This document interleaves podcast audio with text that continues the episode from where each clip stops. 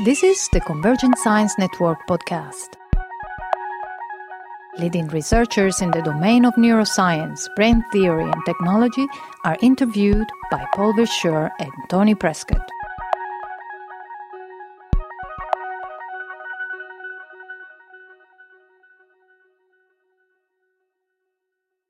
It's Paul Verschur with the Convergent Science Network, and here I'm speaking with uh, Eberhard Fetz. And Ab um, spoke this morning in our in our summer school about what he called the self in the brain. So, Ab, what what, what did you really have in mind when you, when you described the self in the brain? So there's uh, it's common experience of everybody uh, knows that there's Uh, Uh, self in their brain that is interacting with the world, and uh, I brought it up as a uh, model for understanding how the brain interacts with external devices, how the brain would interact with brain-computer interfaces, and also how the self would uh, uh, deal with uh, recurrent brain-computer interfaces, that is, bidirectional brain-computer interfaces. Right, because this is, if you want, it's sometimes also a metaphor, right, of how right. how volitional control could be exerted over even single neurons mm-hmm. in some sense. Yes. Because usually we, we, we think about, okay, we are controlling the body, we control the world, given our goals and our, mm-hmm. our wishes, our intentions. But what you have, have specialized in, uh, with, with also really very exciting results, is in some sense how this mapping, if you want, between a brain and the volitional control of the brain itself and external devices can be almost arbitrarily mapped, right? And your, That's right. Your first experiments were in the nineteen sixties mm-hmm. in this domain. That's correct. So where does what what was the key observation that really pushed this forward? So these experiments were done uh, as a postdoctoral fellow. I came from M I T, just having a degree in physics, which was totally useless for what I was going to do.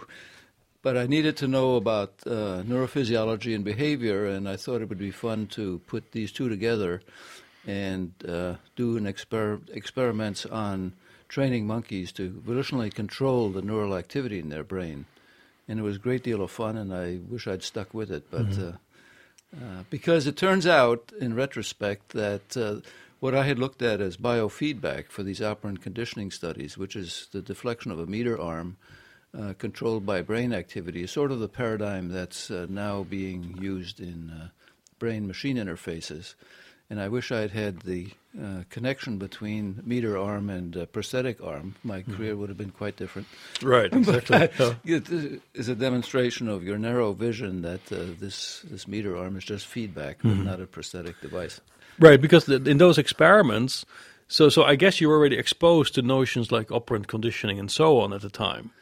Not so much. I mean, I this work exposed me to that. Mm-hmm. I was working in a lab of Mitch Glickstein, uh, and uh, he had some very bright uh, postdoctoral fellows who knew all about operant conditioning. And I also worked with a uh, uh, practitioner of the art, Dom Finocchio, who was really an expert on this and uh, taught me all the lingo and uh, techniques of it. So mm-hmm. basically, it was something learned as we went along. Right. But learned in the context of operantly conditioning neural activity instead of uh, behavior. Okay, but, but I think that this, this this very first experiment that, that you published in sixty-nine in, in Science, in some sense set the tone for, for what followed. Mm-hmm. Be, because in some what you tried to do there is say, okay, the monkey was watching a dial, but now it had to train. The monkey was was rewarded for moving that dial in a certain direction, but the response that was being conditioned here was really neural activity. Exactly. Yeah. So he was actually, the way I saw it, he was being rewarded for controlling the neural activity, and the dial was a help, you know, conditioned reinforcer, uh, if anything, uh, and uh, helped the monkey to zero in on what it was that was going to get rewarded. And uh, the monkey quickly learned. Uh, I'm anthropomorphizing, but I, its behavior was as if he had learned that the rightward deflection of this meter arm was going to be associated with applesauce reward, and he would very quickly learn to generate whatever neural activity or behavior uh, would drive that meter arm to the right and mm-hmm. get rewarded. But now these neurons, prior to the experiment, were these neurons in any way involved with similar kinds of of movements in the world? Definitely. These were motor cortex neurons, so very large numbers of them were, um, a large fraction of the ones that we worked with were actually neurons that were involved in uh, generating uh, movements. And so, in fact, one of the original rationales for these studies was to determine what the movements were that were associated with particular cells. Right. So then, but so this this this gave you, I, I guess, the initial idea that you actually could change this these response properties of neurons and map them differently to to the world. But then, so what was really the next step there, and when, and when did this notion of volitional really really come in in the development of this whole approach? Well, uh, this concept of uh, volitional control of neurons is simply just a, a way of saying that the monkey was uh, generating these uh, responses as if uh, he were making a movement. And uh, so what happened, ironically, is that uh, as we were doing this work, um, the question came up as to whether or not the cells were really causally involved in generating the movements and the muscle activity. And so I got distracted by Um, A causal question, which unfortunately got me off the track of operant conditioning, and that uh, technique was to demonstrate causality by doing things like uh, spike-triggered averaging of muscle activity, which is a way to determine that the cell actually had an output effect on muscles. And that was such a devilishly difficult uh, procedure that uh, that gobbled up my time for the rest for the next decade or two. Uh-huh. And uh, looking back, what I should have done is stuck with the more fun things, which was to uh, see uh, how far we could uh, exploit this operant conditioning paradigm. Right. But um, for me to understand the logic of that, wh- why did you move to a paradigm where you really started to map neuro response to muscle activity? What, what, what, what was the concept there? Well, the concept was to really... Uh, in this uh, time, uh, the uh, activity of neurons was being recorded in uh, monkeys uh, generating behavior and correlating the changes in the neural activity to the changes in behavior. But everybody was uh, frustrated about the lack of real evidence that the cells were causally related to the behavior. So this came out of um, uh, questions like uh, how would we show that the cell actually has a uh, causal effect on the muscle activity. And this, I think, was uh, an issue that uh, appealed to my physics background to get to the bottom of mechanisms and uh, f- pursue uh, answers to questions like that. And so that's what I did uh, for the next couple of decades. We mm-hmm. did this uh, correlation uh, method of um, Uh, confirming that uh, cells had uh, uh, a real output effect on the muscles. And I think that actually did uh, solve a lot of issues as to what the properties of these output cells was and how their properties differed from other motor cortex cells that didn't mm-hmm. have this output on muscles. So I think it was, uh, I'm being a little facetious saying it was a waste of time, but uh, I think it was definitely uh, useful uh, uh enterprise and mm-hmm. agenda to do this. But, but, but I do believe that even though it might not be at the core of your current interest, I mean this mapping to muscle activity, there are some interesting aspects to, to the learning dynamics you already, already observed then mm-hmm. that I think are also relevant for our current discussion about brain-computer interfaces. For instance, yeah. that the learning, uh, also what you talked about this morning, already these early studies, I felt there was something very strange going on. That So you, so you train this neuron to, let's say, control a certain muscle. Uh, based on reward or an aversive stimulus, depending on, on the conditions. But it's not necessarily these mappings are, are static. It seemed that these, they're very transient in nature, right? So you, you mm-hmm. induce a certain response property because there's reward, but as soon as, let's say, the animal is moved into its own cage and it's outside of the experimental context, the mapping very quickly disappears. Well, I see it more like there is this mapping, that, or this relationship, let's say, between a motor cortex cell and a set of muscles that it may be uh, linked to uh, functionally in the sense of co-varying with those muscles. When we reward the cell, uh, we're basically uh, looking at uh, not just the activity of the cell, but also at the correlated muscle activity. And so that's a natural relationship that exists in the uh, cage as well as in the experimental booth. Mm-hmm. And uh, we're not actually uh, rewarding a relationship there. We're basically rewarding one component of a circuit, which includes the cell and the muscle. So part of the issue is how um, necessary is that relationship. So one of the fun things we did was to operantly condition the dissociation of uh, uh, very consistent relationships. So, so there was a cell, for example, that always fired with the biceps. But uh, then when the monkey was rewarded for firing the cell without the muscle activity, he very quickly learned to dissociate them. Mm-hmm. So that was of interest and sort of flew in the face of the dogma that uh, motor cortex cells have a relatively stable and reliable uh, relationship to the muscles. Right. So th- do you believe that there's a full dissociation there, or are there some constraints acting upon that system? Yeah, I think there's a full dissociation uh, in the sense that one turns off while the other stays active. Uh, but uh, there are various ways that uh, that can be achieved by just changing the balance of inputs to the two, to the cell and to the muscle, uh, so that they can be independently controlled. But do you believe I could, for instance, retrain my my uh, the homunculus of my motor cortex to be inverted? Mm, that's a big uh, challenge. Uh, if you're talking about the whole homunculus, yeah. We're just talking about a single cell. I know, I know, so but, but I just try to understand the boundaries, right? Yeah, right. So, for example, relating it to the homunculus, the question might be, can the cell in the hand area be uh, related uh, to uh, movement of the foot? Uh, mm-hmm. And uh, it's probably pretty straightforward to reward the animal and uh, su- succeed in getting him to co-activate the foot and the cell that was related to the hand. It doesn't change any um, functional uh, relationship in the sense of uh, circuitry. Uh, it just changes the pattern of activation, which is uh, quite different. I mean, that pattern of activation is sort of a transient thing that's modifiable by these operant techniques. But the underlying circuitry is a little bit more fixed and uh, uh, anatomical, as mm-hmm. it were.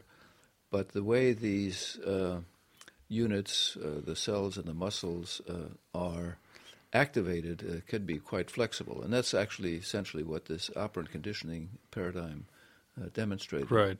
So then, the, so in some you're saying I could, you could multiplex it. You could say, look, there's sort of one layer, one frame of reference that is maybe a bit more hardwired, but then on top of that, you could wire in almost an arbitrary response set, and they can coexist. Well, the term uh, wired for that second thing is a little too strong. I think I see wired as more uh, having to do with anatomical connections and activation as being the uh, the pattern in which uh, the activity is distributed through those hardwired uh, circuits.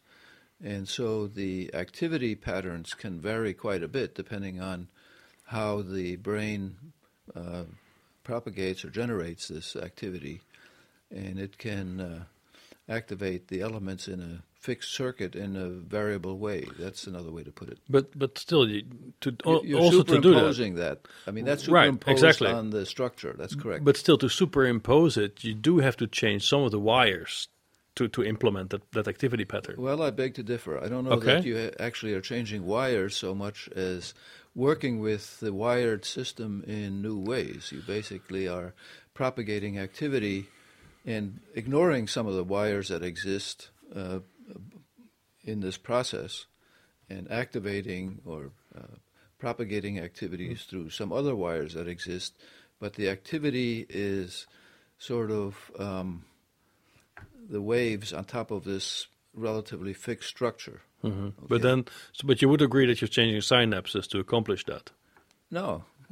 But how sorry. Do, but, wait, but, but, uh, but look, no, I think, uh, how do you get selectivity then in that system? By um, that's a good question. Uh, you get selectivity by um, changing the uh, pattern of excitation and inhibition that exists in the circuitry and uh, activating cells in different ways. I mean, there's a very deep question you're asking, is how the brain can use a fixed circuit, which I believe it has, mm-hmm. in variable ways. And so...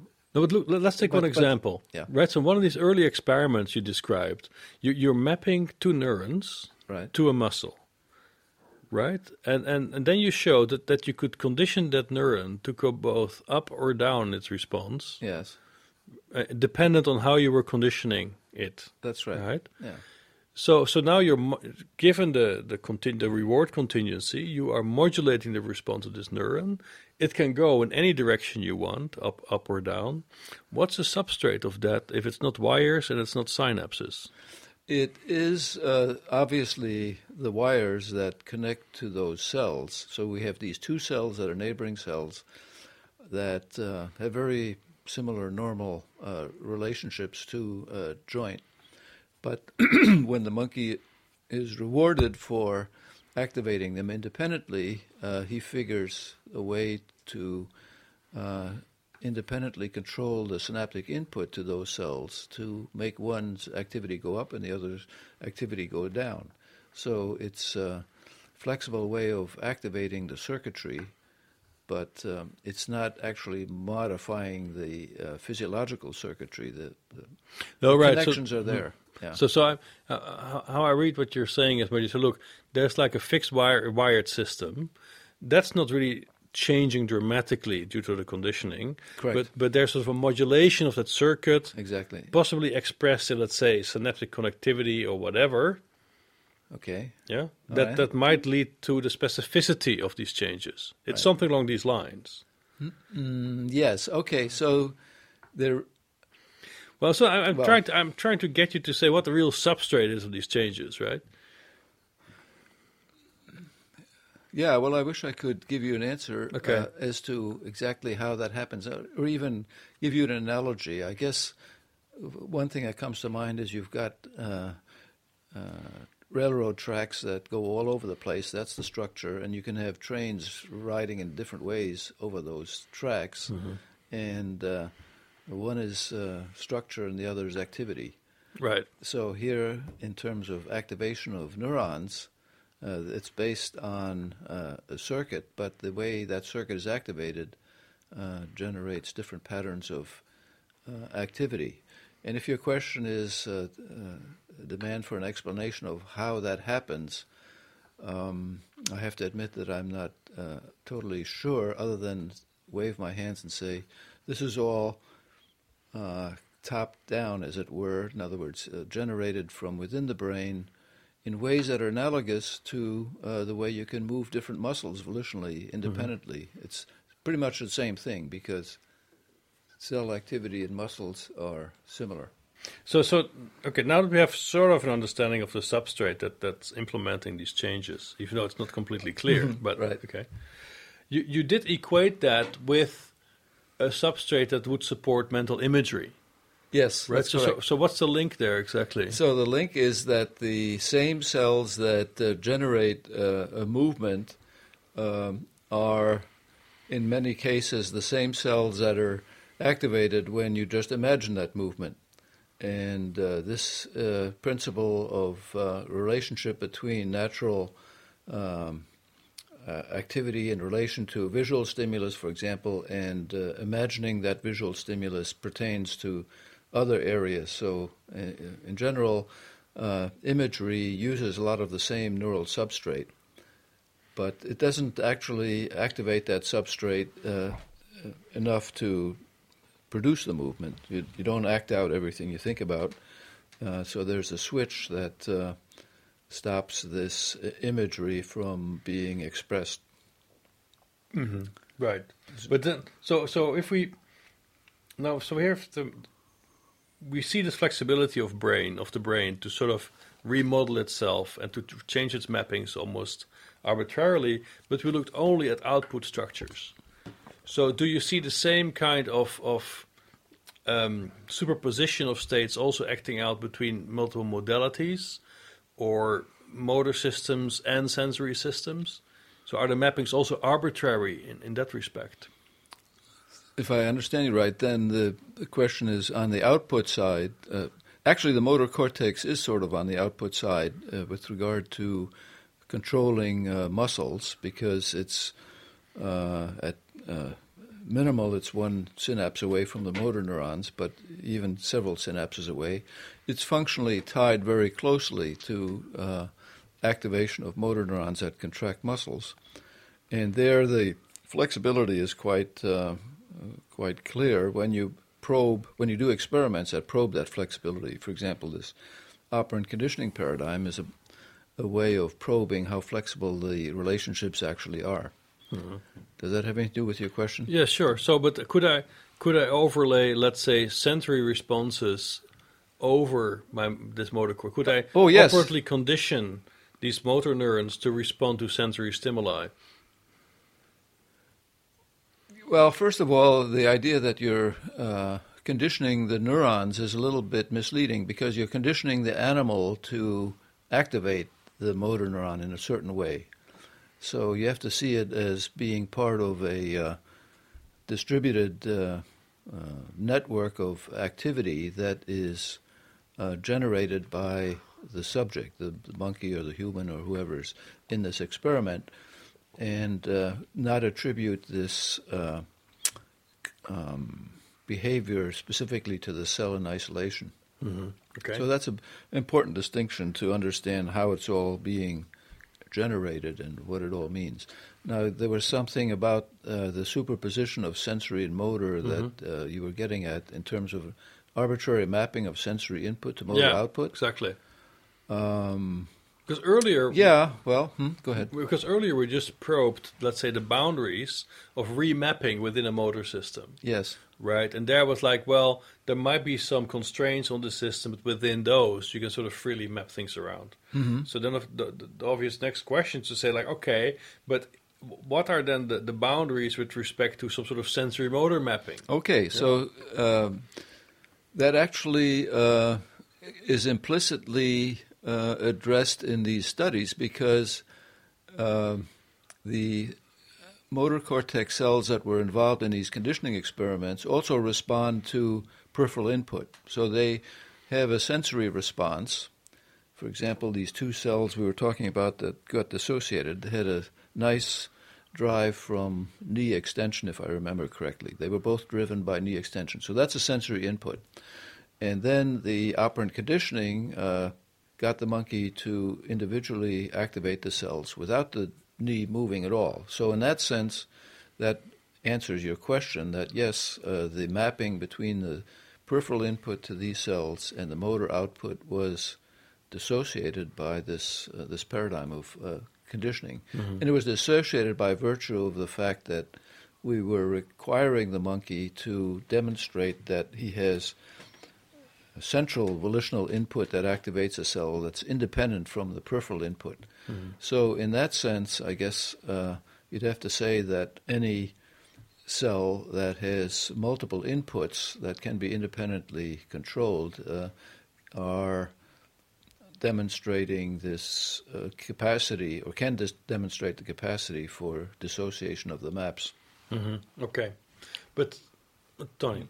Yeah, I, I uh, talking about extending it, you, in your talk you mentioned that this is uh, uh, volitional control. Yes. Um, and uh, but what that made me think was, well, the uh, animal, or if it was in a person, uh, has to actively think and concentrate on making this movement, and then they can make the movement.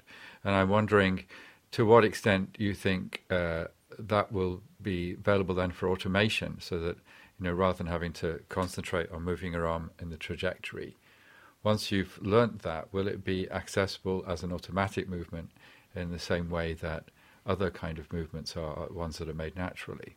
Oh, yes, I think so. I think the natural movements are a good model of what happens in this context as well. Right. And I'm not even certain that uh, volitional control uh, requires an amount of conscious Right. guidance. I mean, I think it could be um, analogous to reaching for something without thinking too much about it.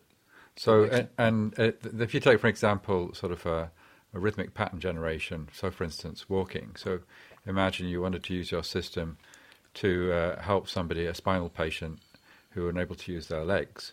I mean, could you imagine that they would be able to, with their, through their motor cortex, drive the spinal pattern generators for walking and modulate them uh, in a way that people could walk relatively naturally? Or would you imagine it would require a lot of concentration through your motor cortex to control your legs in stepping patterns? I mean, how do you see that? If you had a spinal cord injury, you mean, or if you if you had a spinal cord injury, and imagining that we could somehow wire the motor cortex directly into circuits that control spinal pattern right. generators for, for leg locomotion. But Tony, I think we're yeah. we we might we're get there. Ahead. We, we will yeah. we will get there, because what I would like uh, Ab to do first is to explain to us more in detail how right. he has been okay. wiring yeah, yeah. into muscles and spinal cord. And then we can address that question a bit more. At, at well, we can give that. him some time to come up with an answer. yeah, yeah right. I'm going to need time to think okay. of the answer to that one. Uh, because, indeed, I, I want to make this transition now to the biofeedback.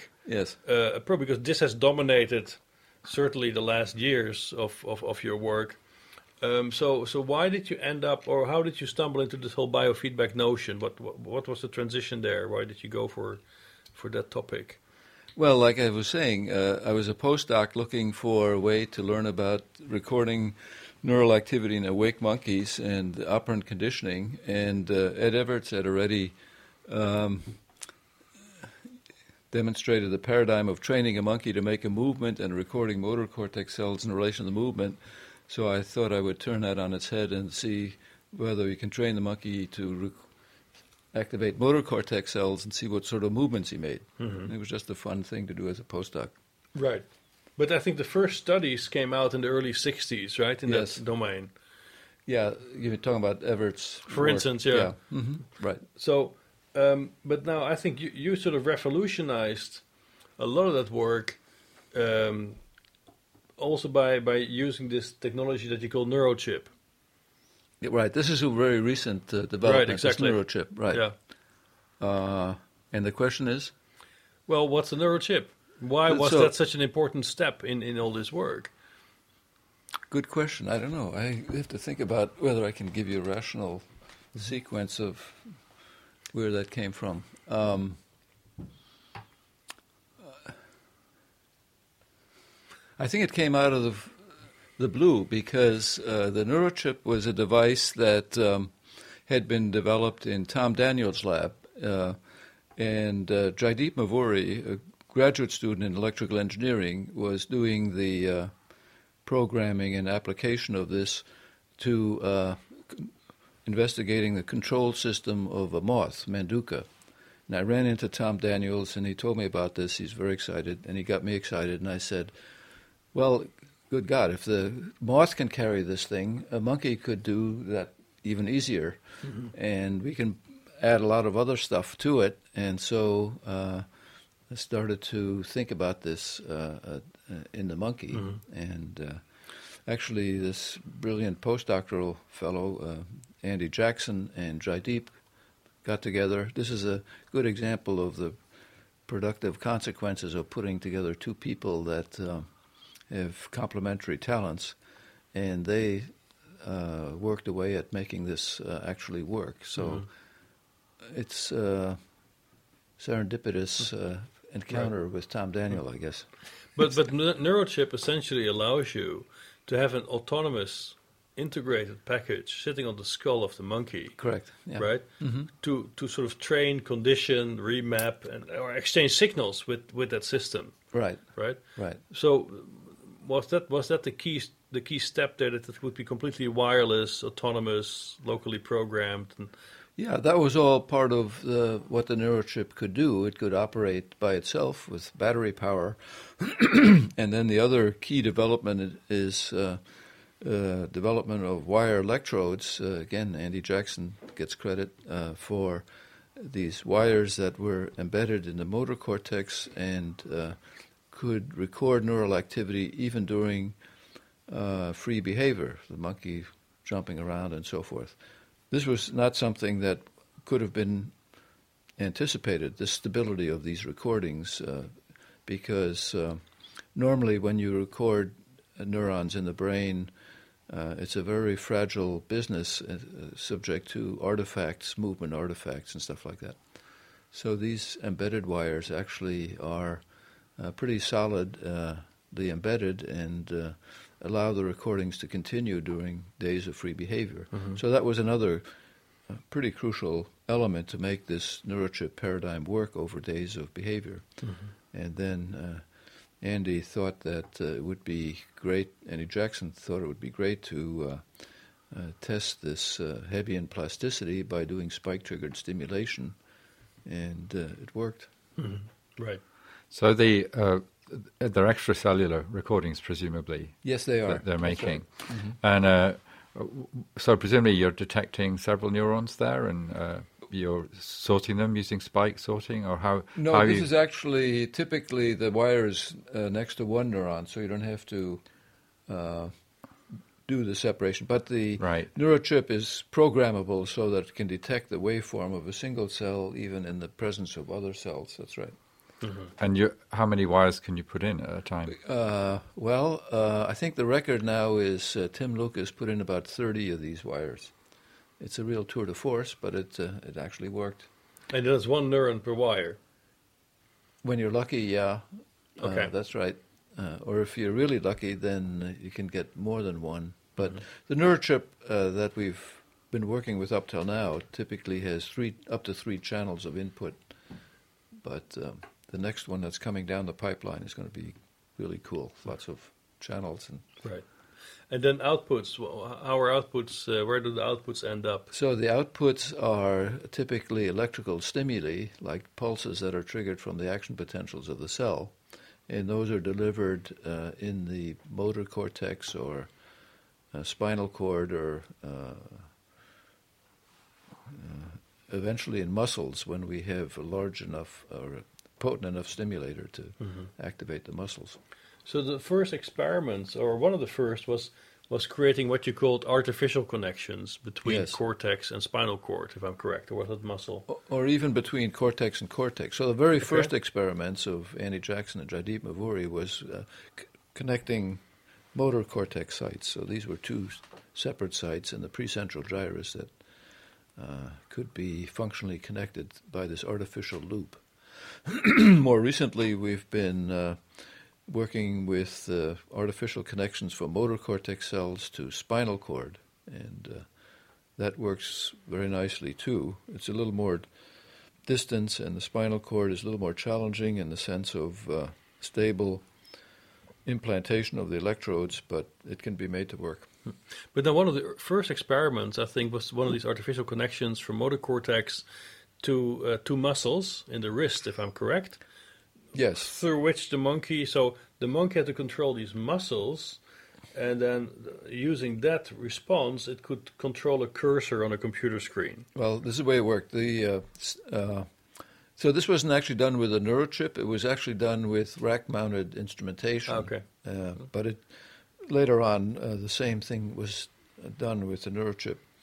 But basically, uh, the idea was to take the activity of a cell recorded in motor cortex and uh, deliver stimuli into the muscle, or more accurately, the nerves that go to the muscle.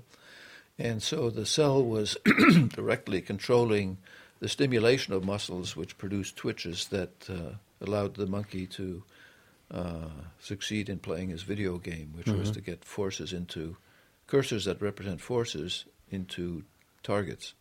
Okay, so it had to generate these forces in, with these muscles, or how exactly? Yes, that's right. The, yeah. the muscles generated the forces, mm-hmm. and uh, so this is work of Chet Moritz and uh, right. Steve Promoter that uh, showed that uh, if a monkey is uh, trained to uh, get a cursor into targets with normal muscle activity, and then you block the nerves to the muscles, paralyze them, then you can bridge this lost connection with uh, direct Uh, connection from the cell to electrical stimulation of the muscles, and the monkey will quickly learn mm-hmm. to drive the cell to stimulate the muscle to get the cursor into the target. Right. Okay? Yeah.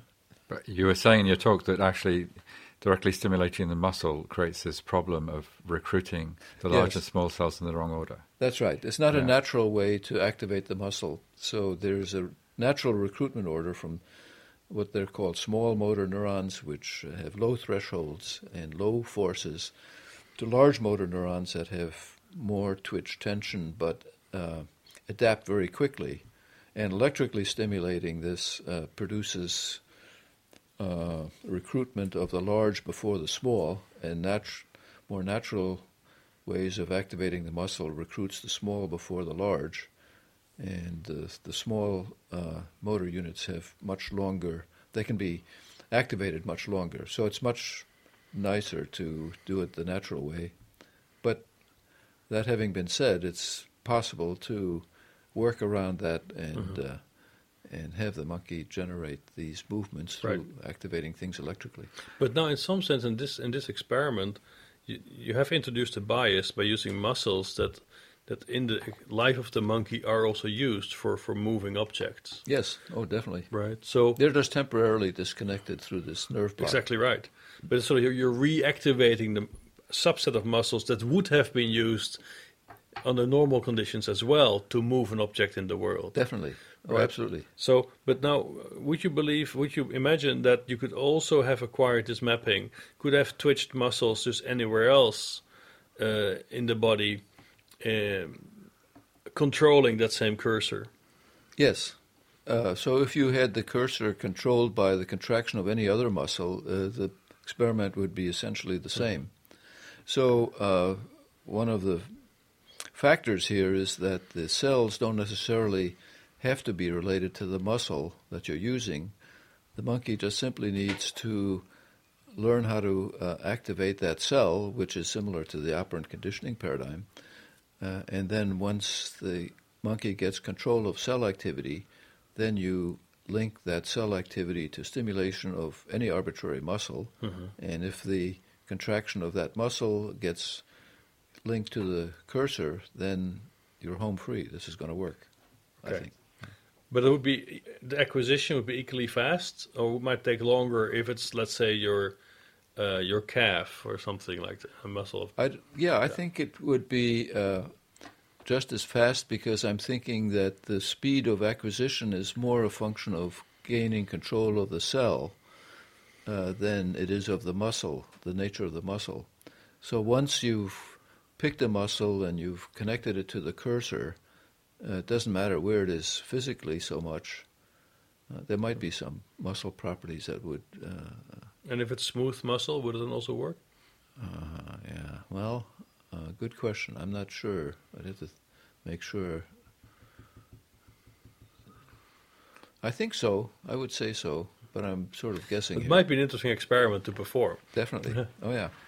I, I guess one of the, the issues there is how much the, uh, going back to this point of it being a volitional, how much is the monkey uh, aware that it's using a muscle or a, a set of neurons that command a particular muscle to control it. So I'm imagining, okay, so if if this is my arm and I just have to imagine moving my arm and it operates through your system to control those muscles, that's much more natural than I have to, if I have to imagine moving my leg and as a result uh, my arm moves. So I can see that there might be some mapping conflicts there which wouldn't exist if you can actually target the the original set of, of neurons, motor neurons. Or do you think? Yeah, I'm, I'm do you think I'm over through. intellectualizing? I'm, I'm thinking it, this yeah. through, and I'm guessing that the, as far as the monkey is concerned, the idea is to get that cursor into the uh, target, and right. once he gets the cursor into the target with cell activity, the rest of the stuff is not uh, something that he's cognitively concerned about. I think he's just. Uh, experiencing a sort of nonlinear relationship between the cell activity and the cursor, and it's nonlinear because of the of the recruitment of the muscle electrically. But which muscle it is, I don't think the monkey really... I guess in the case of the cursor, that there isn't any anything that I could naturally do to move a cursor without, you know, moving a hand or something. But in the case mm-hmm. where you're controlling your arm... Um, then it would make sense, presumably, to find the arm area and see if you could connect that to the arm muscles rather than use another area? Or Well, you'd think so. I mean, that's the agenda of the decoding uh, group, yeah. and they they uh, approach it from that point of view is to uh, find cells that are naturally related to the limb that you want to uh, control and work with that. But uh, one of the nice things about this study is that it demonstrated that's not necessary. You can actually work with any motor cortex cell that uh, the monkey can control and, and link it to the muscle. And uh, pretty much any motor cortex cell can be volitionally controlled. Mm. But now you also mentioned that the cell tuning itself does not predict the ability to control the cursor. Exactly. Same. Right. So, but but in addition, you also said that you could triple the number of neurons that can be recruited to now control the yes. effector. So, so what does it exactly mean? So what that means is in that experiment, uh, about two-thirds of the cells that were used in the study uh, were not really showing directional tuning in relation to wrist movements, torques around the wrist. And all of those cells could be volitionally controlled and linked to uh, flexor-extensor musculature, and the monkey would very quickly transition from control of the cell to stimulating those muscles and generating the, the cursor movement. And uh, in that sense, it liberates the paradigm from the necessity of finding cells related to the wrist. Uh, and uh, this two-thirds is a number that uh, pertains to the sample in this particular study, but uh, actually the number is much larger than two-thirds of, I mean, when you start considering uh, cells in other areas, uh, leg area, non-motor cortex, premotor cortex, who knows, it's uh, uh, to be determined how many different cortical areas you can demonstrate this volitional control. Then you've increased the, uh, uh, the space of uh, of, uh, let's say, source cells, or the the number of uh, cells that you could uh, recruit into this sort of a paradigm enormously, mm-hmm. over uh, as opposed to if you had to find cells that were related to uh, to the uh, the limb. And this becomes a crucial issue in the case of stroke, where the area that might control the hand muscle is lost, and you don't have any cells that are related to the hand. But you'd have, but you'd have the possibility of going to cells in another area that uh, would normally have involved control of um, something else, but it's in an area that's still viable, and those cells can be then used to control stimulation of uh, of hand muscles. Right. So in most of your experiments, as I understand it, then you're you're recording uh, a, a train of spikes from a, a motor neuron and motor cortex. And you're relaying that exact train to the target uh, with some latency. Is that right? Or? Well, it's first of all, I think the, the motor neurons, strictly speaking, are the cells in the spinal cord that connect directly to the muscle. Sorry, I, I mean and the so motor cortical. cortex cells uh, are cells that um, may or may not project to the spinal yeah, cord. So. But you can take their activity and uh, use it to... Uh, control the stimulation of uh, of the muscle. I think that's so. They're, they're cortical projection neurons, but but what, what I found surprising mm-hmm. was that uh, uh, you you get a hit with just about every neuron that you find, uh, um, and presumably in some of these areas of cortex there are interneurons that you could you be hitting, or or do you know? Oh, yeah. Do you know if you're always targeting projection neurons? Or? No, no, uh, we don't know, and it uh, doesn't matter. I don't think. Uh, I. Th- Pretty sure on the basis of how many cells in the motor cortex have been successfully controlled, uh, I would say that some of them are projection, some of them are probably not projection. Um, there's a bias toward getting cells with very large action potentials that are reliably isolated over long periods of time, so that would mean we're biasing toward layer five pyramidal neurons, but pyramidal now be, meaning the morphology of the cell is called pyramidal. But that doesn't mean they go into the pyramidal tract of the spinal cord. It just means that that's the shape. And uh, so they generate these nice big action potentials that are pretty stable. But where they project, um, we don't know, and frankly, don't worry too much about, because the key is to use their activity and use the ability of the animal to control that activity in a useful way. But it, it does seem surprising. I mean, if you think about cortical circuits, you don't think about all the neurons being the same there, and you think about interneurons having some modulatory role related to projection neurons, and therefore possibly producing very different kinds of signals and being used to very different kinds of inputs. So whereas I can understand maybe a projection neuron, which is targeting a motor neuron, you could you could take the output of that and direct it down to the the downstream muscle, and that makes some sense. But if it's an interneuron, you're having to really, the brain is having to really reprogram that interneuron to do something it's never done before. Well, I think you're over uh, projecting function into cell types. Right, uh, yeah. First of all, uh, your idea of how the interneuron would modulate this activity also uh, requires some degree of flexibility of the way they're recruited. Uh, so even interneurons could be uh, as easily volitionally controllable, I would think.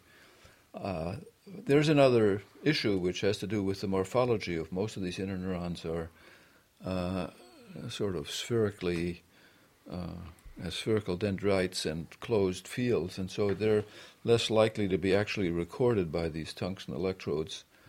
Um, but there's another aspect, of course, that we might not want to interpret a circuit too literal in terms of a single cell. I mean, these neurons are embedded in quite a dense volume of cells, mm-hmm. and maybe what you're training here is this, the response of this whole volume, and activity within the volume will be highly correlated, whether that's layer five pyramid or an interneuron or a layer four stellate cell. Exactly. They will be tightly coupled in their responses. Is that how yeah, you think about it? I do, yes. Mm-hmm. I think that the, we're talking about a large distributed uh, group of interconnected neurons, uh, which of which we sample one or exactly. maybe two, mm-hmm. but they're all going to be coactivated, uh, right. it, more or less. Or do you have any physiological evidence for that, or is there any? Well, uh, when you do record neighboring cells, uh, originally when we recorded more than one and conditioned one, often the neighboring cell was also modulated, but not always. Mm-hmm. So it depends on where the other cells are physically located. Uh, even though they're synaptically interconnected, they don't necessarily have to be neighbors. And my view of it is that this is a, a fairly distributed population of mm-hmm. cells. Are you intending to, to, to measure this directly, or you think that's not so much of a problem at this well, stage? Well, that would be great. Yeah, actually, uh, uh, Chet Moritz is doing a study in which he's got a lot of electrodes in the uh, motor cortex, and he's conditioning one or two, or maybe even three in some cases. And the question is, what are the other cells doing? So we'll yeah. have an answer once all that right. uh, torrent of data gets analyzed. Exactly. So now, but the next step here was that you sort of went straight, so you, you, you bypassed now the muscle, because then the next step became, look, well, maybe we can just wire it straight into the spinal cord. Right, that, that became the next exercise. I mean, the last right. experiment we discussed was really like moving the cursor with muscle twitches. Right. But now the next step was spinal cord. Spinal so cord. Why, why was that an important target? So the spinal cord's important because uh, it recruits the motor units uh, more naturally, which, as we just discussed. And it also, spinal stimuli tend to recruit uh, synergistic groups of muscles. Uh, together. So that's what you ultimately want. If you try to achieve that uh, by muscle stimulation, you'd have to implant a lot of muscles and learn how to coactivate them. Whereas in the spinal cord, you're at a place where you can uh, recruit them sort of naturally mm-hmm. as a as a group. But that but that would suggest that, that you would know how the spinal cord is organized and how activity in, in spinal motor neurons maps to Yes, uh, coherent yes. motion pat- movement patterns. Is is that known? Do, do you uh, know no, well it's, enough? It's an empirical issue. So we have done the mapping of the spinal cord, uh, that is to say, drive an electrode systematically through the spinal cord and measure the output.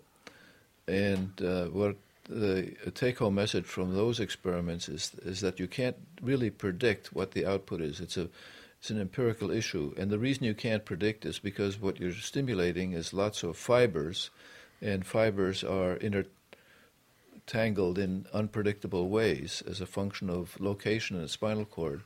So uh, ultimately, um, if you want to uh, get a spinal site where you get contraction of a particular muscle, uh, you're going to have to hunt for it. And then when you find it, you're going to have to hang on to it.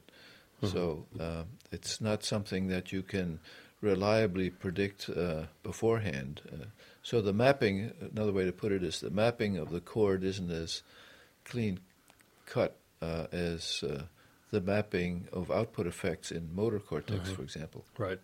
But then the, the the neural response that you mapped onto spinal cord was response in the gamma range. That's about forty hertz type.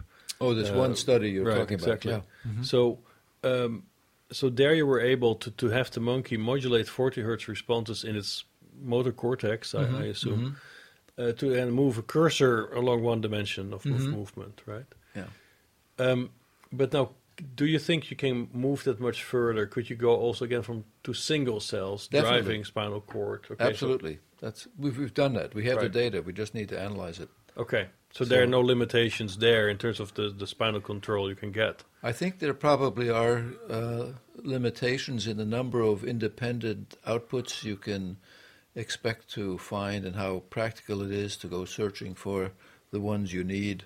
Mm-hmm. So there are going to be challenges to make this, for example, a useful prosthetic agenda. Right. That's, of course, the, the obvious target, right? Where you would say, well, we can sort of, in case of spinal lesions, we can directly bypass the lesion, mm-hmm. go straight from M one into spinal cord and, and move right. the legs or something like this. Is yeah. that a feasible outlook? Eventually, I think it will be there. Um, so there's another thing that we're working on that might relate to that. Uh, having to do with stimulating not intraspinally, which is an invasive technology, and the spinal cord likes to uh, eventually reject these electrodes that are in there. So the uh, thing we're going to test next is whether we can get similar effects by stimulating the surface of the spinal cord instead of doing it intraspinally. Mm-hmm. So the question is whether we'll be able to find uh, enough differentiation of the output effects uh, that can be evoked from the surface of the spinal cord, or whether we actually need to poke mm-hmm. these wires into the cord and uh, right. search out. Uh, but would the monkey be able to also correct now this mapping? For so imagine yeah. we go from motor cortex into spinal cord. We want to have, let's say, a certain walking gait. Imagine, that's our target. Mm-hmm. But initially we get some strange twitches because they're not placed correctly in the spinal right. cord. Do you think there's an, a possibility that uh, it's it's the motor commands coming in from the motor cortex that induce that error and that can be remapped yes. volitionally? Yes. This is what you expect. Yes. To some extent that's true. That, uh, but the uh, big factor is whether your output effects from the spinal cord, which are sort of a given basis functions, as it were, uh, include the movements that you want to generate. If they don't include it, there's no way that cortical um, control is going to be able to generate something that the stimulation doesn't right. produce. But if you have it in your repertoire, then the uh, my prediction is that the brain, given sufficient time to learn to optimize that stimulation, can recruit that those outputs to mm-hmm. functionally useful ends. So you have great confidence in the plastic capabilities. I, I of, do of, of brains, actually. Right? Yeah, that's right. Yeah. It's an article of faith. We'll yeah. see. Yeah. I mean, there may be other complications. I don't mm-hmm. know. You know, things like you don't want to stimulate in the spinal cord dorsal horn too much because that's pretty aversive, mm-hmm. and you need to be in the right place. Right. Uh, and so there's issues like that. Sure. But so you have a you have a, a backup plan, I guess, which is to go directly to the target muscles. Um, well, if you yes, can't go through the spinal that's right. cord. But as we said, yeah. the target muscles directly have this recruitment uh, problem, yeah, yeah. and the uh, number of muscles that you can activate directly, you know, each one requires its own set of electrodes, so that gets to be a lot of yeah. wires. I guess if you can understand more about how the uh, spinal cord is is doing the recruitment, and then you could modulate your cortical signal to be more like a spinal cord signal, is that? Yeah, well... Uh, then you're getting more towards the decoding, recoding guys, I guess. And I'm thinking more in terms of the uh, brain being able to uh, recruit the motor cortex cells that control the stimulation in a way that makes that output from that stimulation be not practical uh, for the movements that the mm-hmm. subject wants to attain.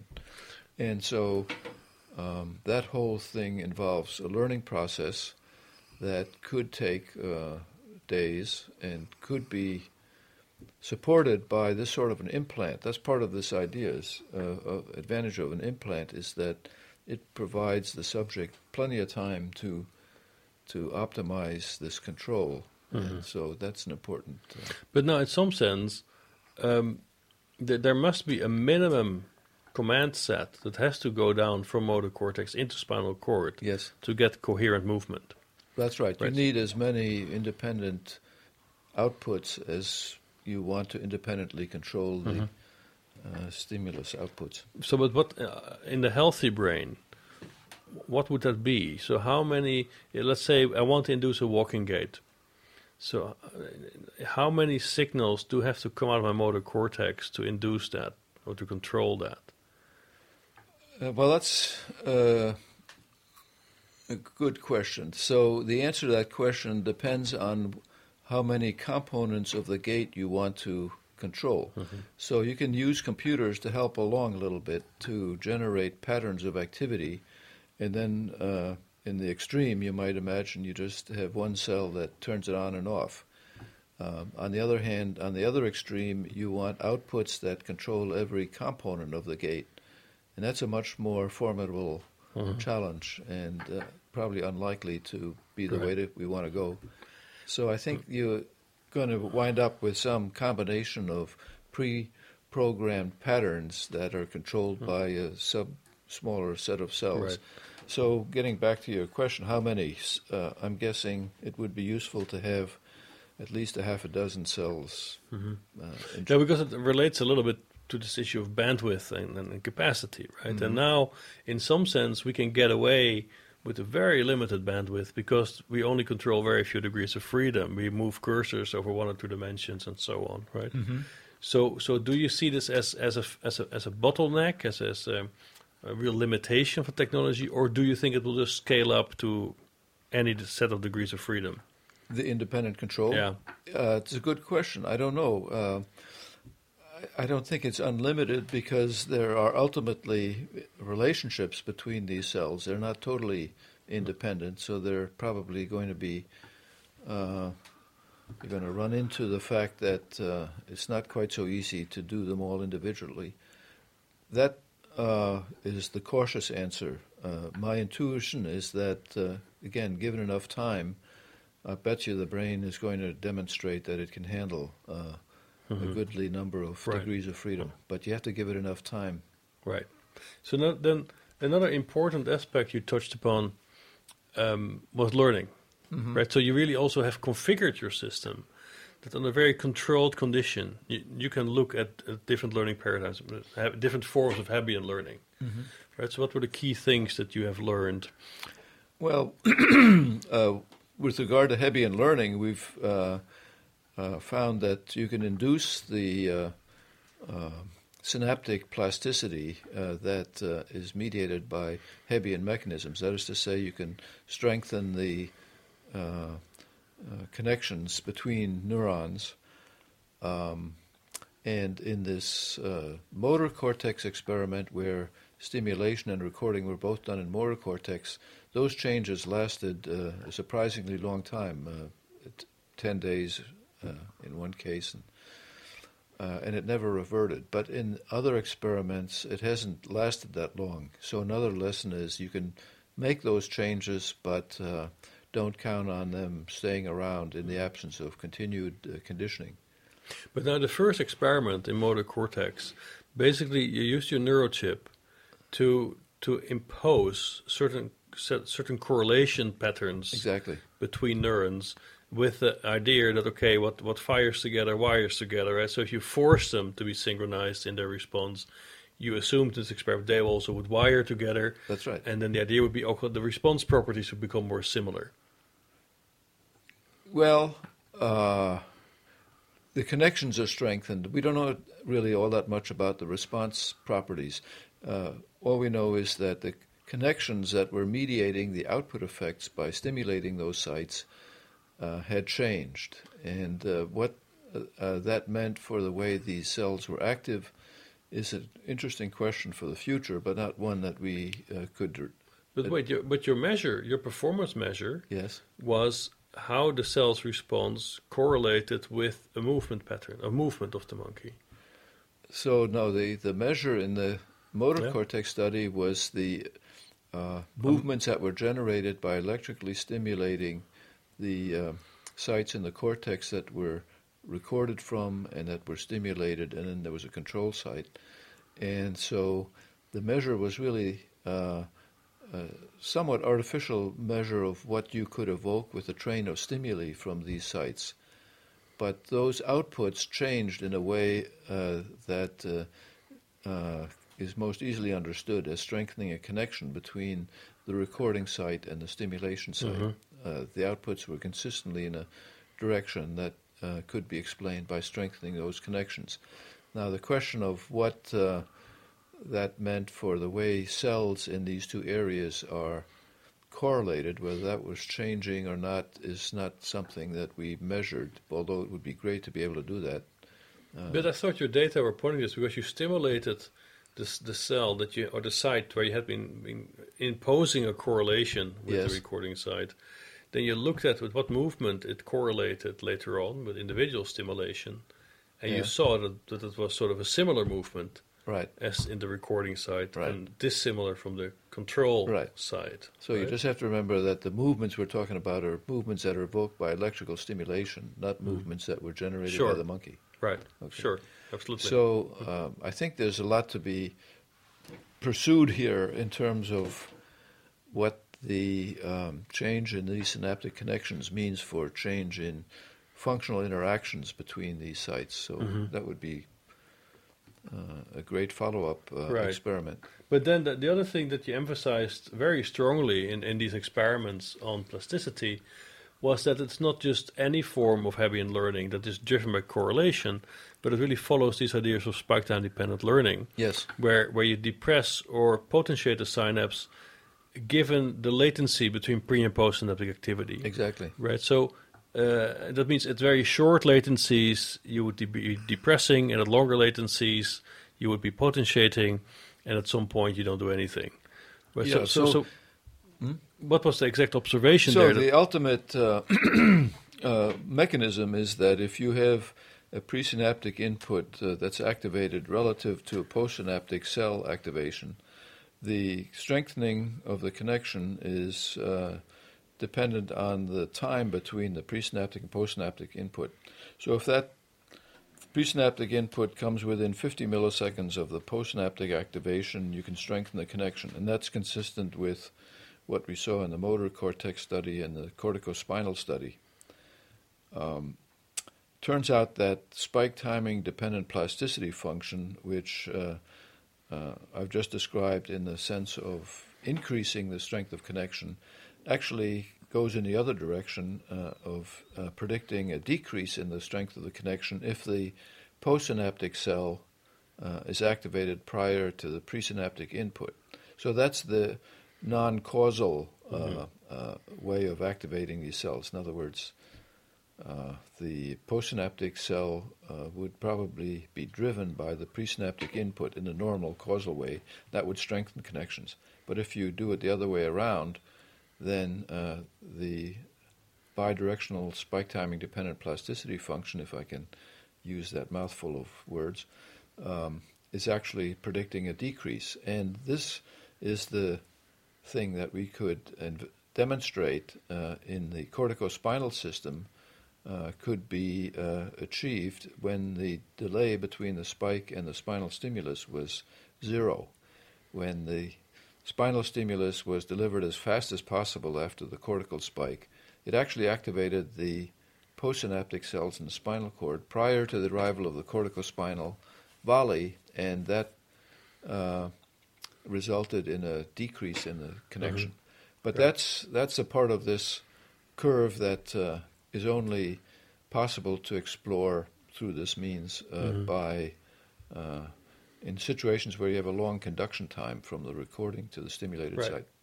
But then there's something interesting about this, right? Because what you found, this learning window you found, is sort of shows the strongest potentiation about forty milliseconds, and it showed a depression about ten millisecond latency. So this is telling you something about the causal structure that these circuits try to maintain, mm-hmm. right? Because they're saying, look, okay, if presynaptic activity is um, closer than ten milliseconds to my postsynaptic activity, then I'm not going to learn this. Then there's something wrong in the causal structure I'm dealing with. So is there anything special about these latencies you find in that spinal circuit with respect to the behavior that it controls? The leap from uh, this spike timing dependent plasticity to behavior is uh, an order of magnitude uh, difference in the number of cells that are involved in generating the behavior mm-hmm. is uh, in relation to the number of cells that are involved in uh, demonstrating this plasticity.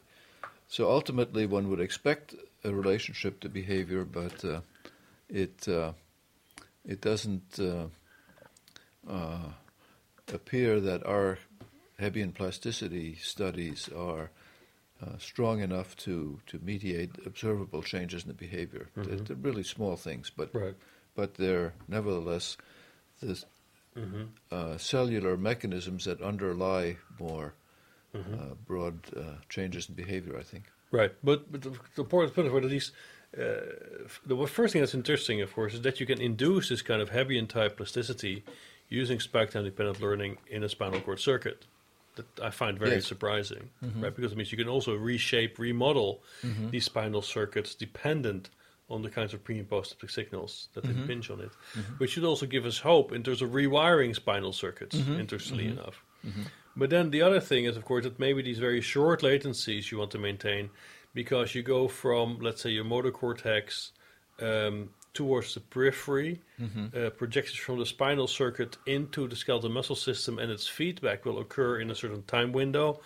And these must be aligned correctly, right? Control signals from the cortex should precede any type of activity you receive from the periphery. So you can imagine that these... these latencies that seem now critical in this learning window that mm-hmm. you found map to the latencies you might find in this transduction of control signals to the skeletal muscle system that you in the end are controlling. That's mm-hmm. a little bit what I was mm-hmm. what I was after. Yeah, the, the changes that you see, um, uh, are any of those long-lasting? I mean, is, can we think of it as remodeling the circuit, or is it something well, that goes away? Well, that was away? One of the interesting uh, observations in the study of the corticospinal plasticity is how long does it last? Yeah. So uh, in some cases it lasted for at least two days after the end of the conditioning, and possibly even longer. We just didn't measure it. In other cases, in the majority probably, it uh, dropped uh, after the end of the conditioning in the next couple of days. And so um, that raises the question of how one would make these changes more long-lasting. It's possible that you could use other interventions. Well, first of all, you could just do this conditioning much longer than we did. We just did it for a couple of days. This is uh, Yukio. We is actually Yukio Nishimura and Steve Promoter. And uh, they did it for a couple of days. Um, and uh, if you did it much longer, uh, it's conceivable that this plasticity could lead to structural changes that would be more permanent, number one. Amount of conditioning. Number two, you could use neural modulators to uh, change uh, the strength. B D N F, for example, uh, could be something that could make these changes last longer. And third, you could do things like uh, polarization of the, you know, D C polarization could also uh, make these things last longer. Mm-hmm. But now the, the, the next step in, in the process, the, the, the last experiment you were discussing, where you really try to to now modulate or change reward systems themselves in the brain, right? Where you try to train mm-hmm. uh, towards nucleus accumbens, for instance. Yes. So what was the experiment there? So the experiment there was to uh, use the NeuroChip to record activity somewhere. Uh, in our case, it was started with muscles, and then deliver stimuli that were driven by that activity in a rewarding site. So this is an intracranial site where electrical stimulation uh, is uh, behaviorally rewarding uh, in the sense that it monkey will make movements to generate uh, stimulation. And so uh, in this paradigm with the neurochip, the idea was to close that loop from uh, muscle activity to intracranial stimulation of the reinforcement site, nucleus accumbens, and the monkey very quickly learned to do what, uh, contract that muscle. Mm-hmm. And amazingly did it for quite a long period of alternating on and off periods. Would it not rest? If you would leave it, would it do it forever? As it, it, well, the famous uh, rat experiments. It, we took it out to twenty hours, and the monkey was still doing pretty well at the end of twenty hours, although I think the data shows that uh, control dropped somewhere in between, probably mm-hmm. at night. But did you also observe that the monkey did not eat or drink? It was just stim- self-stimulating? No, I wouldn't say that. I think it's not as um, uh, potent as in the rat. Mm-hmm. I think those are fairly dramatic uh, uh, demonstrations in the rat that that's all they'll do until they die. Mm-hmm. But monkeys uh, are, it's not that uh, compelling uh, stimulation. He can drop it. I wish it were more compelling mm-hmm. because we're now trying to obviously do this with uh, neural activity, neural patterns, right. and it can it can work, but uh, the results have been not quite as robust mm-hmm. yet. But now you mentioned that you actually started to do these experiments because you wanted to get a handle on temporal coding, which I found a rather surprising step. Oh yeah, but well, very very interesting. Right. So, so, so that's a speculation that okay. if this could all work, this is way out here now. Mm-hmm. Uh, so if this could all work, uh, this is a paradigm that could be used to test the idea of temporal coding. So what we mean by that is, first of all, temporal coding is uh, uh, the assumption that information is coded in a temporal sequence of spikes, as opposed to rate coding, which says that information is coded in the average firing rate of cells. So um, if you... Uh, We know that uh, rate coding works in the sensory and the motor system uh, and probably in a lot of the association areas. Uh, the question of whether uh, temporal coding is actually being exploited by the brain is an interesting question, because if it were true, it would uh, increase enormously the bandwidth, as it were, for neural computation. It would mean that uh, you could use this n- additional dimension of time of spikes, in the ultimate case, uh, for information coding. Mm-hmm. So that's a great idea. It's very enticing. It's in, as I said, in dire need of experimental support. Um, and the idea, the fantasy here is that uh, if we implemented this neurochip to reward patterns of activity, uh, temporal patterns, we could test whether those temporal patterns mm-hmm. were really part of evolutionally controllable Uh, repertoire of exactly. behavior. Right, exactly. Yeah. No, that would be very exciting. It would be great. Hmm. Yeah, yeah. No, that's I should live that long, yeah. Um, so then, um, so where do you see the future of this going? I mean, it, this is all really, it's it's amazing work. It really shows also the incredible plasticity of the brain. Um, and of course, it raises all sorts of questions about application and neuroprosthetics and all sorts of amazing things. Um, and also in something we are confronted in the field, but rather... Um, you know, amazing demonstrations of what might be possible. But so where do you see this really go in this field? Well, I think the exciting prospect, uh, looking uh, in the long run, you know, decades ahead, or do you want to talk just about the next couple of years? Both. Well, next couple of years will be uh, modest increments. Uh, mm-hmm. Well, we'll have many more channels in the next neurochip, sure. So it'll be more than modest, I think. But in the long run, uh, the exciting thing for me is to imagine that uh, we would get to the point where uh, the brain could directly access the computational power of an implant, uh, let's say. And uh, uh, instead of uh, interacting with uh, our iPhone computers uh, through normal sensory channels, we would have that computer chip Um, available for direct interaction. So this is total science fiction today, because uh, the major hurdle that I can see is uh, the problem of uh, tapping the right parts of the brain to connect to the computer directly uh, in both directions, probably more uh, seriously in the direction of uh, the stimulation being delivered back into the brain in a way that uh, uh, the brain can decode and use, because electrical stimulation is a very crude way of uh, activating a mess of cells with different functions. Mm-hmm. And so uh, what we need is a much more uh, specific way of uh, delivering the feedback from the computer into the brain. Right now, the best way to do it is through normal sensory channels, through uh, tactile input or uh, maybe uh, stimulating the thought. But what you envision there is also that you can create completely new capabilities to a brain. Exactly. Mm-hmm. Yeah, yeah, yeah, right. So the big th- fun thing to think about is what would you do uh, to uh, complement the computational power of the brain with the computational power of the computer chip. Mm-hmm. And, uh, well, of course, the science fiction uh, movies and writers have anticipated all this, and so we have to look to what they can uh, imagine could happen.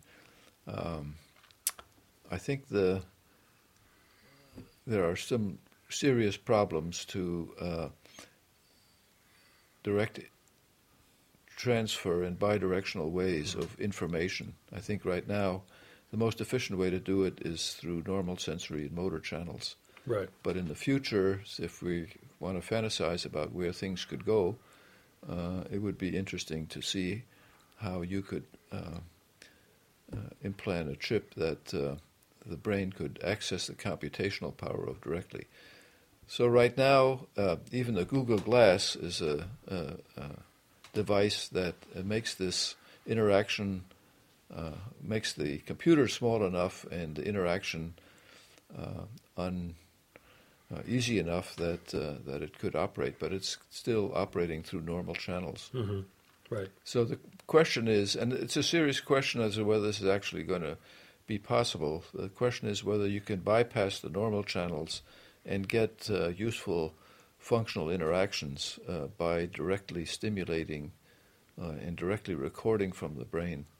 Mm-hmm. Uh, I'm guessing that's a pretty much open question, and uh, if I were to bet real money on it, I would say it's fifty-fifty, uh, maybe even. Mm-hmm. Maybe my imagination isn't uh, robust enough to imagine this actually working in a practical way. Right. So th- th- that's a kind of cognitive prosthesis, a, a sort of chip that yes. helps you think better. Mm-hmm. Yeah. Right. And in terms of a, sort of a physical prosthetic, like a hand or an arm, uh, how's how, how's the work you're going to do going to impact in that, perhaps more near term? Well, there are other people that are doing uh, more practical work on Uh, the more standard brain-machine interface, that is to say, an output to uh, to a robotic arm.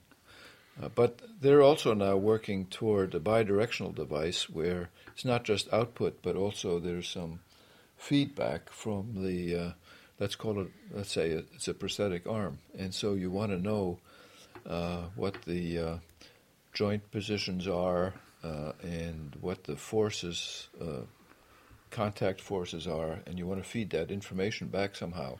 So that does create a recurrent loop through this uh, external machine, this this artificial arm. Uh, and that's where I think we'll be seeing progress, because a lot of people are hammering away at it. Mm-hmm. And, uh, right. Yeah. So now, so so we started out with, with your, if you will, metaphor of the self in the brain. Yes. And with that, you meant that, that there are systems in the brain that can sort of control other systems in the brain. Right, right, right. So where is that self system? Wonderful question. I wish I knew. It's somewhere behind my eyes. No, I'm just kidding. Uh-huh. It's somewhere in there. It's distributed, but it's very robust. Mm-hmm. And I think it's a key element of the brain that um, needs further investigation. Uh, mm-hmm. I think a lot but, of... But, but you re- the key thing is you really see some distinction here. There's really a controller, some central system that is, again, controlling then these parts of the brain you are measuring from. yes. as distinct systems. That's right. That's and, and that's not merged way. Anatomically, really distinct. Oh, not necessarily. I'm guessing that this controller is uh, uh, includes this peripheral um, mm-hmm. component of output, because it actually has to um, modify its control of that output if you have situations like I described where you mm-hmm. change the relationship between the output that you get and the output that you want to generate. Uh, then the volitional controller part of this uh, uh, brain is is adapting to the new contingencies, but that adaptation obviously requires uh, the peripheral elements as well as right. the central ones. But the but you know, in a sense, functionally, you can imagine that there's a separate question of why you want to get from A to B, in and why you want to adapt your ability to get from A to B. I'm thinking now of this uh, uh, Mussa-Avaldi and mm-hmm. uh, Shadmehr study where A and B were points on a plane, and uh, getting from A to B required overcoming some uh, strange force field. Uh, you still have the, the volitional controller part intending to get from A to B, and the mechanisms that adapt to this artificial force field that you have to uh, overcome to get there as smoothly as possible, that's all uh, mm-hmm. conventionally considered part of the motor system. But I'm guessing that um, that it could also be usefully considered as part of the volitional controller. Mm-hmm. So it's a semantic uh, right. quibble. But now is there, is that self... Is that self? Is that self um, in the brain beyond the conditioning? Is there a core system that cannot, in itself, be conditioned following these methods you have been describing? That's a good question. That is immune to this manipulation. I don't know. Okay. What do you think? Uh, I don't think so. Right. It's really part of. Mm-hmm. I think it's more integrated. I don't think there's a clear distinction between the self and then the rest of the brain. I think it's much more. Yeah, integrated it's more integrated. System. Yeah. Right. Mm-hmm. And so then to to finish up, I have, I have two questions. So look, we were talking earlier, right? So your first experiments in the in the sixties as a, as a physicist. So yeah, you're in this field for really a long time. You have accomplished an amazing amount of work, gained a lot of insight in the brain. But then, given all this experience, what is Ed's, Ebb's law that we should adhere to studying the brain?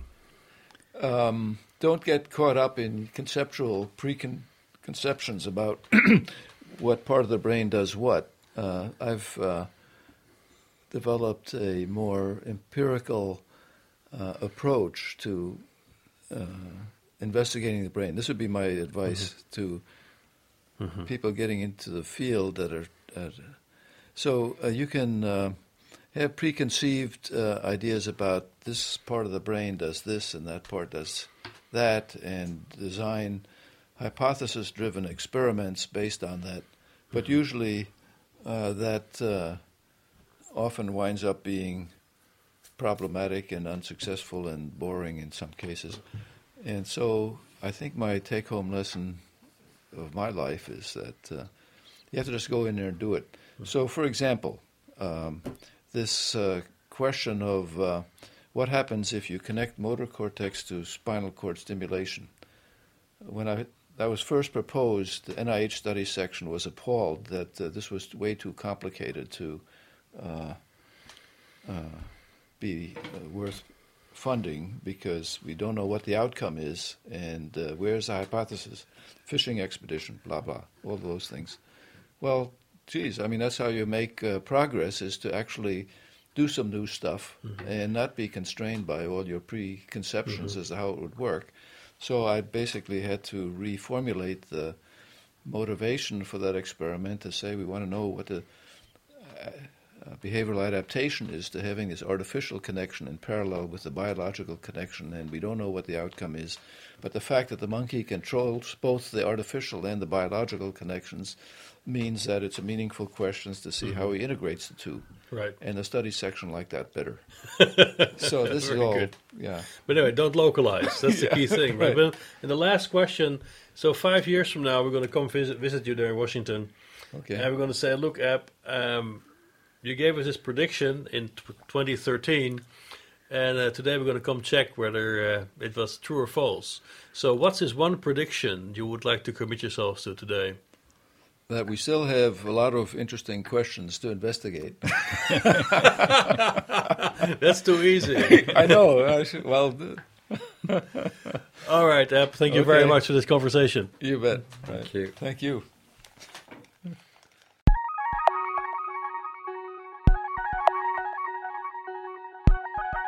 The C S N podcast was produced by the Convergent Science Network of Biometrics and Biohybrid Systems, a project funded by the European seventh Research Framework Programme. For more interviews, recorded lectures, or upcoming conferences in the field of biometrics and biohybrid systems, go to c s n network dot e u. And thank you for listening.